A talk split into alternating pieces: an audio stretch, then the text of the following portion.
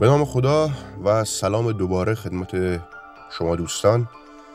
سپاسگزارم از این فرصت گفتگوی اضافه و البته شادباش زادروز داستان شب. به علت ابتلای به زکام من خودم حکیم لازم شدم. اما کوتاه می‌خواستم بگم شاید ما جزو معدود یادگارهای روایت داستان برای آینده قرار بگیریم. دنیای شنیدن و گفتن تعریف کردن شاید از محدوده خواست و اقدام ما داره خارج میشه. شاید بیواسطه بشه داستان رو تجربه کرد و شنید. اما همواره از اونجا که خداوند این داستان بزرگ رو برای ما آفریده و همینطور چیزهای دیگه که به ما مرتبط هستند یک زمانی باز هم ما باید اون رو تعریف بکنیم. بسیار سپاسگزارم و سلامت باشید.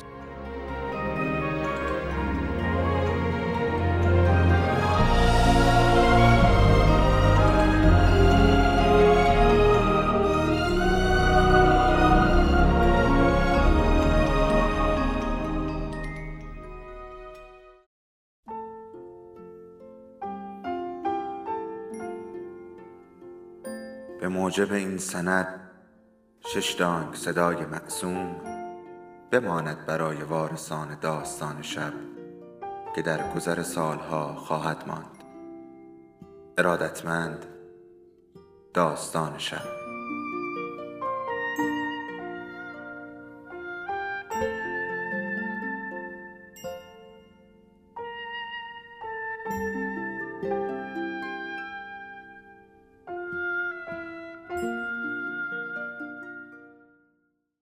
یکی بود یکی نبود.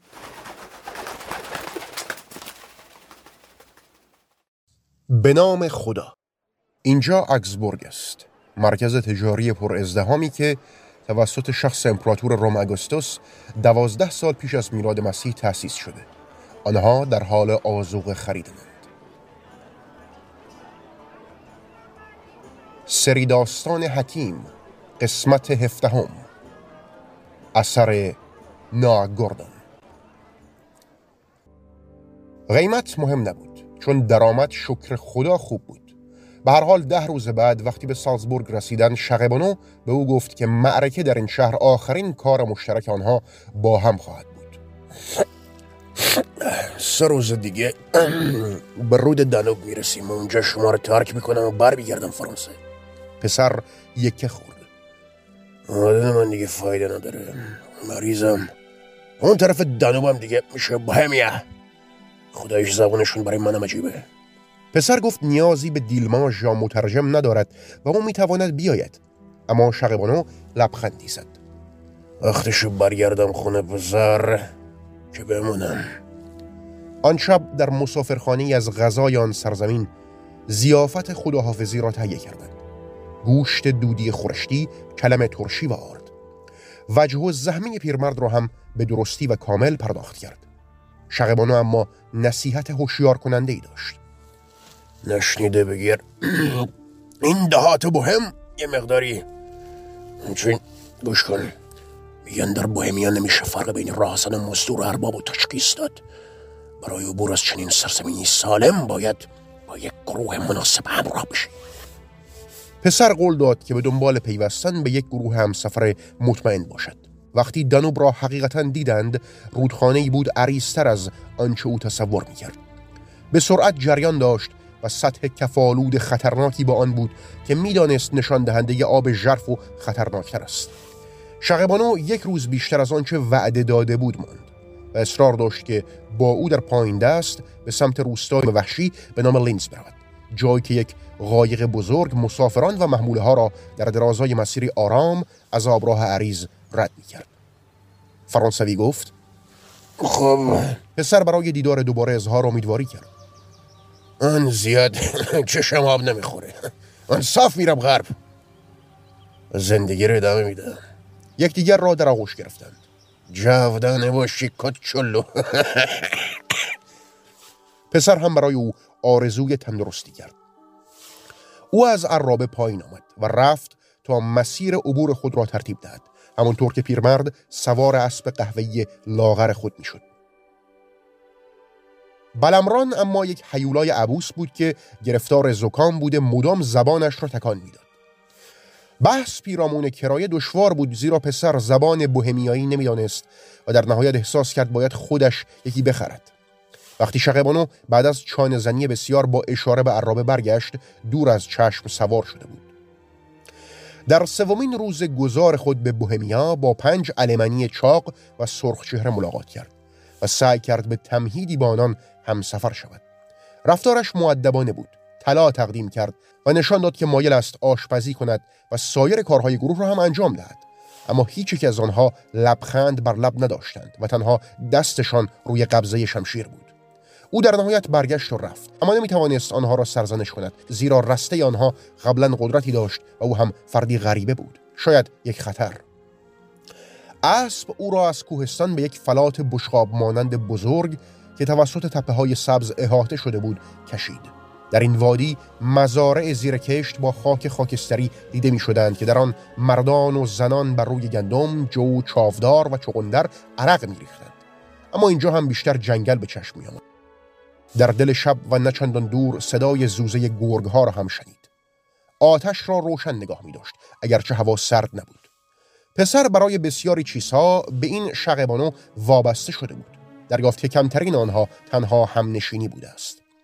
حالا در جاده رومی میراند و معنی واژه خارجی بودن را هم می‌دانست زیرا نمی‌توانست با هیچ یک از افرادی که ملاقات می‌کرد یک کلمه صحبت کند یک هفته پس از جدای او و شقبانو یک روز صبح با بدن برهنه و مسلح شده مردی روبرو شد که از درختی کنار جاده آویزان بود. مرد حلقاویز شده ظاهر کوچک داشت و گوش چپش را هم از دست داده بود.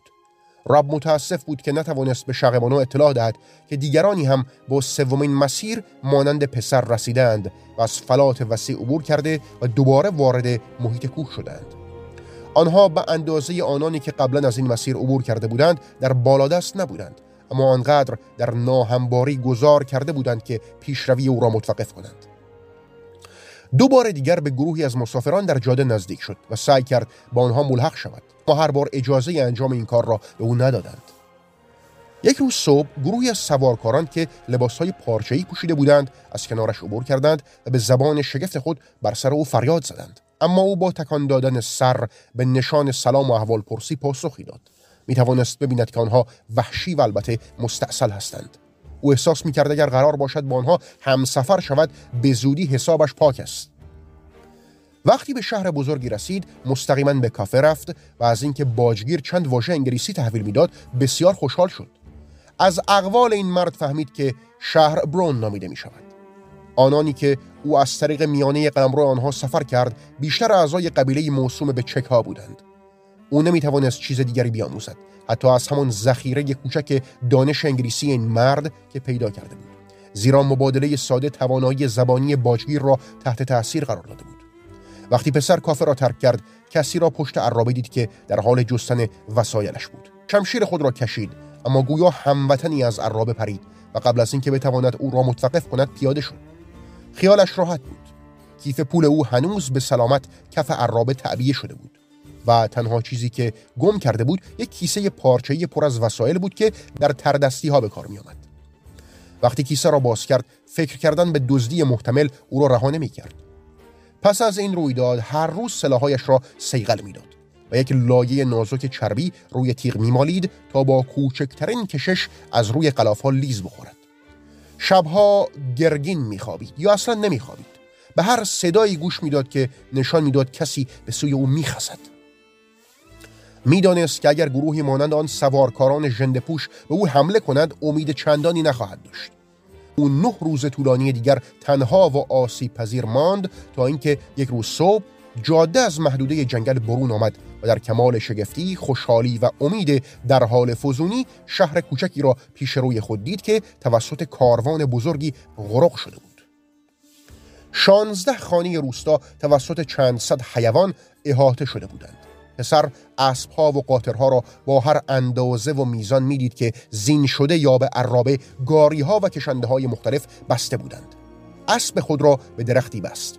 مسافران همه جا بودند و همانطور که او در میان آنها فشار می آورد گوشهایش مورد حمله زبانهای نامفهوم قرار می گرفتند.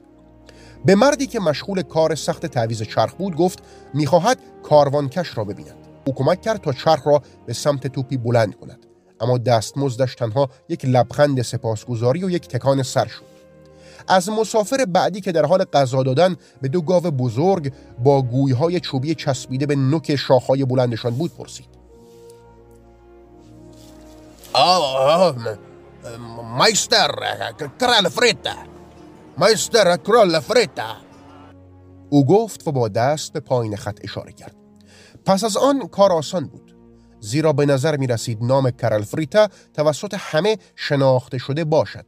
هر وقت پسر آن را به زبان می آورد سر یا انگشت اشاره ای دریافت می کرد تا اینکه سرانجام به جایی رسید که میزی در مزرعی کنار یک عرابه بزرگ که به شش اسب از بزرگترین اسبهای شاه بلوط رنگ همسان که تا به حال دیده بود چیده بودند.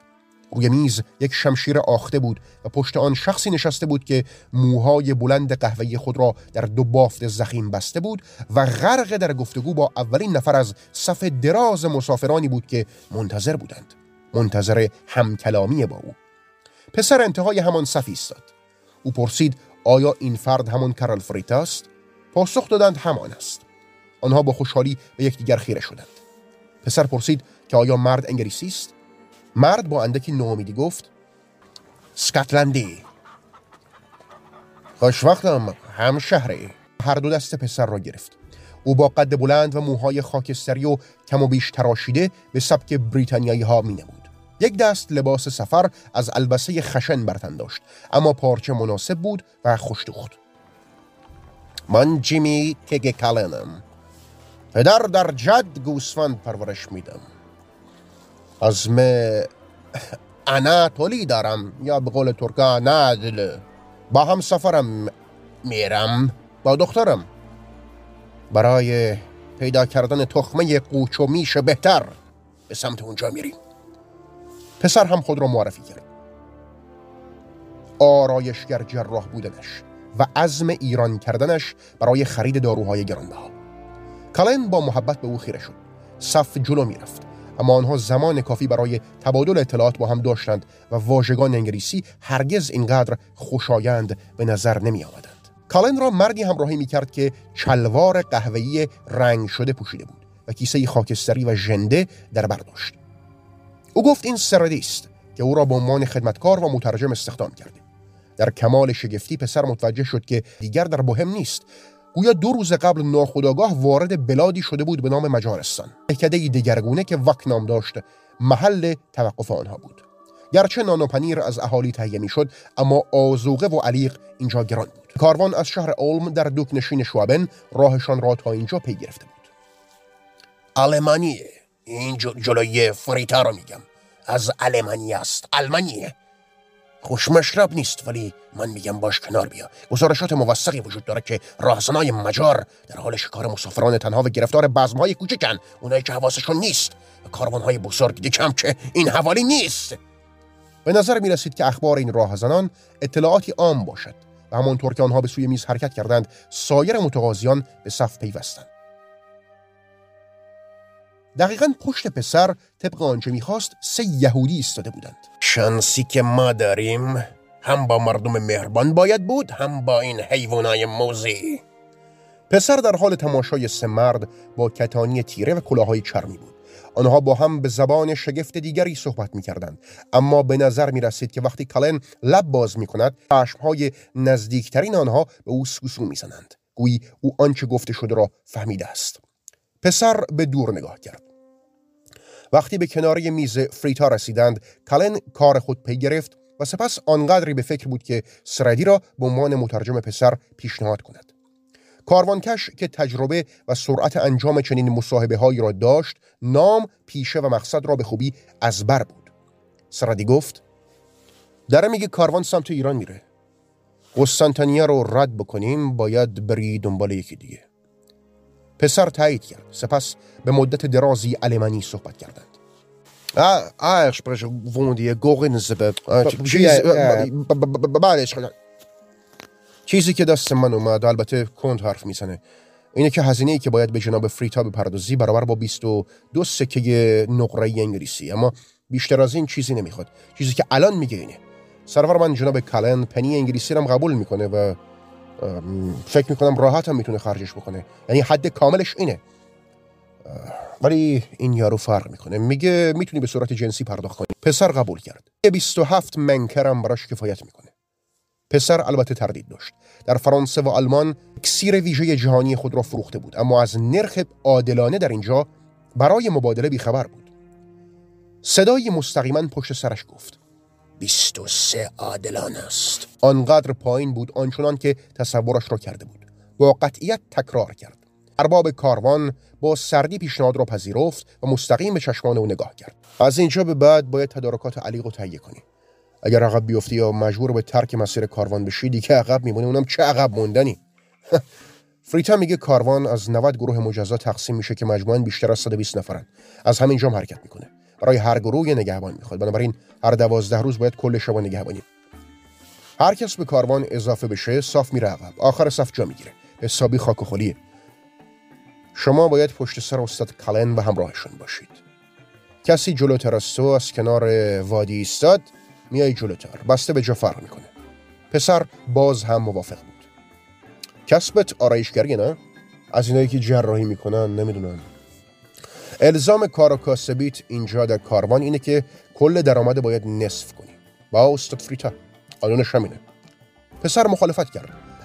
ناگفته ناعادلانه می نمود. کالین گلویش را صاف کرد. پسر با نگاهی به این اسکاتلندی دلهوره ای را در جان او دید. آنچه که در مورد راهزنان مگیر به او گفته شده بود به یاد آورد ده پیشنهاد بده سی بگیر. این خوبه. پسر با تقسیم ده درصد درآمد موافقت کرد. فریتا یک واژه لکانی واحد را به زبان آورد که پسر آن را معادل توتونی واژه دیگری دانست. سپس صدای کوتاه دیگری درآورد میگه چل درصد. پسر بر روی 20 اصرار کرد. البته توافق بر روی سی درصد صورت گرفت. پسر در حالی که از کلن به خاطر استفاده از این مترجم تشکر می کرد و می‌رفت نگاهی سری به آن سه یهودی هم انداخت. آنها مردانی با قد متوسط بودند. با چهرهای برونزه شده تا سرحد تیره شدگی. مردی که دقیقا پشت سر او ایستاده بود دینی گوشتین و لبهای درشت روی ریشی قهوه‌ای رنگ داشت. به پسر نگاه نکرد اما با تمرکز کامل مانند کسی که پیش از یک رزم حریفی را میآزماید به سوی میز قدم گذاشت. به تازه واردان دستور داده شد که بعد از ظهر در صف راهپیمایی موضع بگیرند و در همان شب اردو بزنند. زیرا کاروان بلافاصله پس از طلوع فجر به راه میافتاد راب مکان راهپیمایی خود را میان کلن و آن یهودیان پیدا کرد و اسب را به علفکشی چند میله دورتر برد ساکنان روستای وک از آخرین فرصت خود برای سود بردن از درآمدهای بادآورده با فروش آزوقه استفاده می کردند. زاره ای از راه رسید و تخم مرغ و پنیر زرد که برای آن چهار منکر طلب می کرد به قیمتی گران عرضه کرد. پسر به جای پرداخت سه بطری از اکسیر را خود تهاتر کرده شام خود را گرفت. در حالی که غذا می‌خورد محو تماشای همسایش بود که آنها هم او را تماشا می‌کردند سردی در اتراقگاه برابر آب آورد اما دختر کلن پخت و پز را انجام می‌داد پنج مرد در اتراقگاه پشت سر او بودند پس از اتمام نظافت پس از غذا به سمت موضعی رفت که یهودیان حیوانات خود را غشا می کردند. اسبهای خوبی داشتند و همچنین دو قاطر مشترک که یکی از آنها احتمالا چادری را که خود علم کرده بودند حمل می کرد.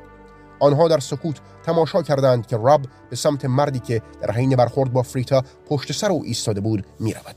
خود را معرفی کرد و سپاسگزاری کرد. مشکلی نیست هم سفر. برس قشو را از پشت اسب برداشت. من میر بن اشار هستم.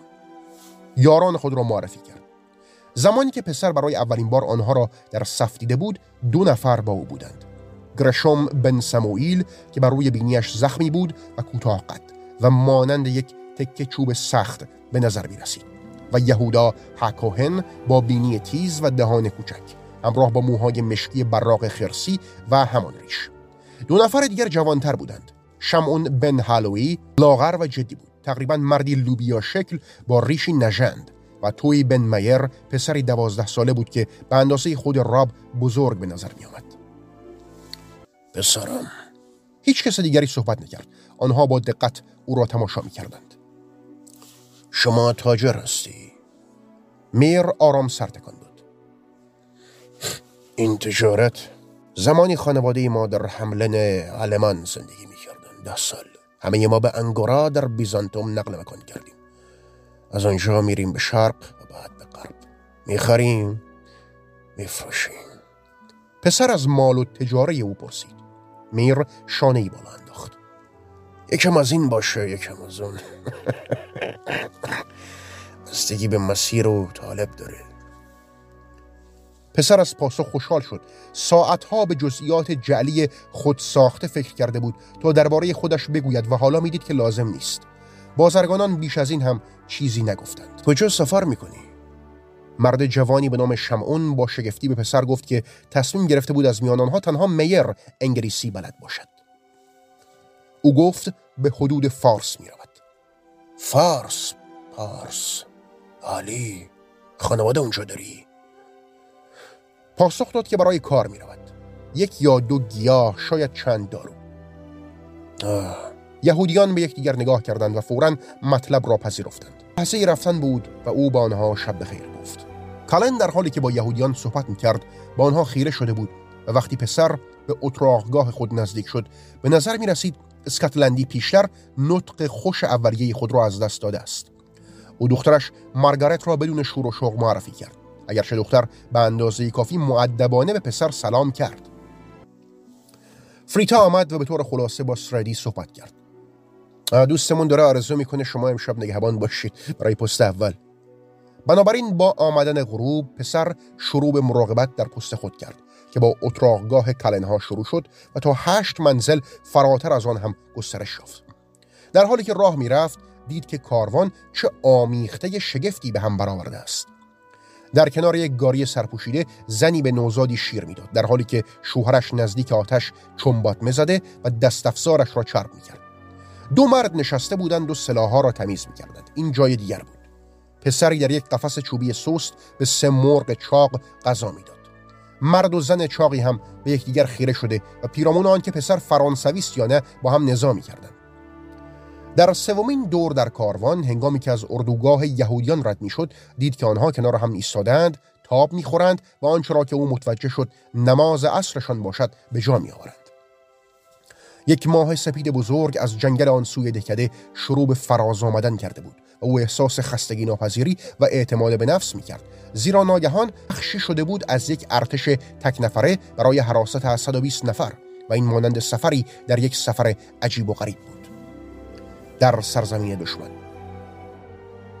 چهار بار در درازای آن شب بازرسی کرد و متوجه شد آنها مردانی هستند که برای پاسخ به ندای طبع خود به آن سوی اردوگاه می روند. نزدیک طلوع فجر زمانی که به طرز غیر قابل به تحملی خواب شده بود دختر کلن را دید که از چادر پدرش بیرون میآید.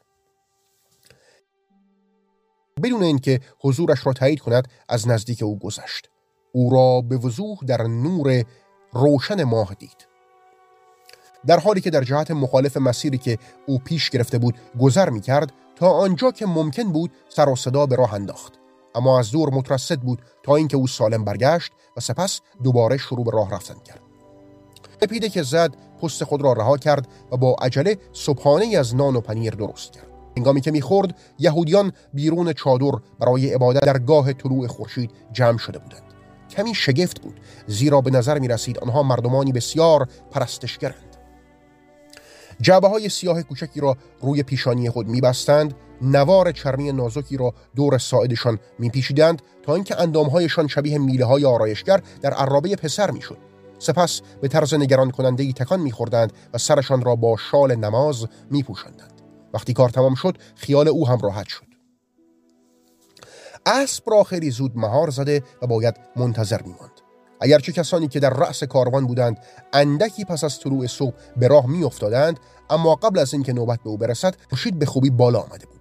کلن سوار بر یک اسب سفید استخوانی و به دنبال او خدمتکارش سردی سوار بر یک مادیان خاکستری ژولیده و سه اسب رهوار هدایت می شدند.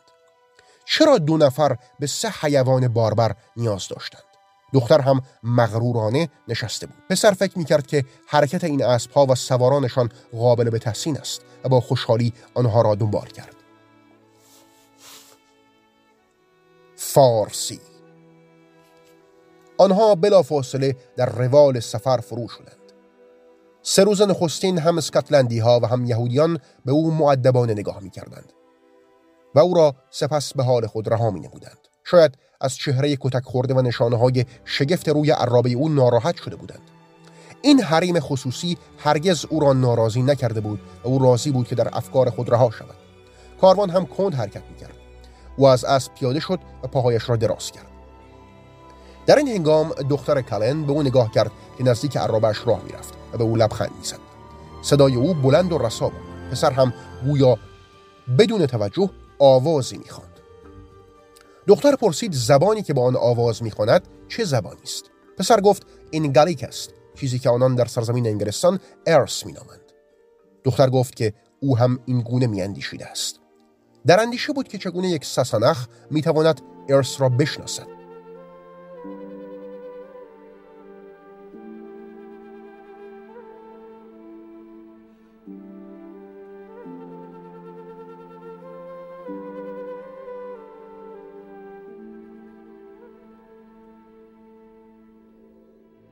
داستان شب بهانه است. برای با هم بودن دور هم نشستن شنیده شدن.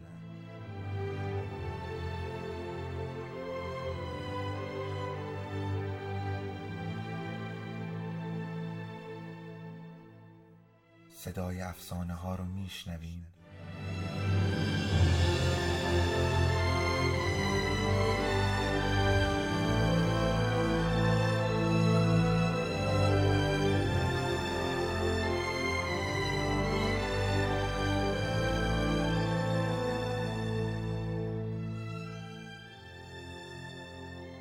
شبتون بخیر